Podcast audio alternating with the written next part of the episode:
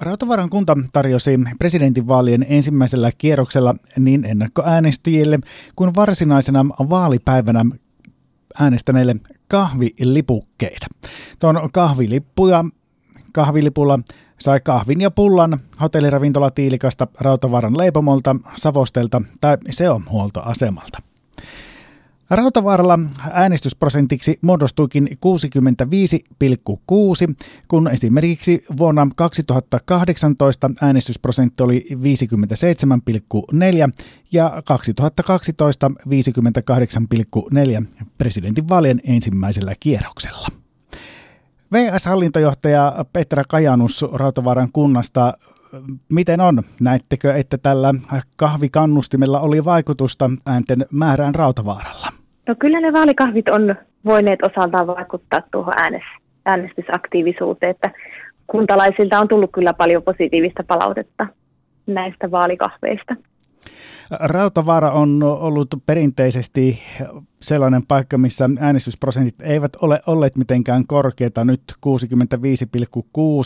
oli tuo äänestysprosentti. Oletteko miettineet siellä Rautavaaralla, että mistä tämä johtuu, että kansaa ei vaaliurnille hirvittävän helposti saada? Tämä voi tietysti johtua useasta eri tekijästä ja kiva, jos tämmöisellä pienellä teolla ollaan voitu sitä äänestysaktiivisuutta sitten lisätä – että on tietysti kunnalta tämmöinen pieni ele, mutta varmasti tuntuu sitten kuntalaisesta tai äänestäjästä ihan mukavalle, mukavalle jutulle, että, että kiva, jos tämä on ollut semmoinen yksi tekijä, joka sitä on parantanut. Oletteko miettineet, että äh, mistä tosiaan johtuu tämä, että, että ei, ei, ei kansa lähde sankoin joukoin liikenteeseen? Tietysti Rautavaara on laaja ja iso kunta, niin tekeekö välimatkat ja muutkin sitten äänestämistä mm-hmm. hieman hankalaksi? Toki tämä voi, voi vaikuttaa siihen ja meillä tietysti kotiäänestys on mahdollista, että, että heidän äänestäjien kotiin mennään suorittamaan tämä äänestys ja ja tuota, ehkä Rautavaaralla on totuttukin siihen, että, että täällä välimatkat on vähän pidempiä ja ihmiset on sitten valmiita myös matkustamaan vähän kauempaa. Mutta että toki nämä voi olla sellaisia asioita, jotka myös vaikuttaa siihen äänestysaktiivisuuteen. Kyllä.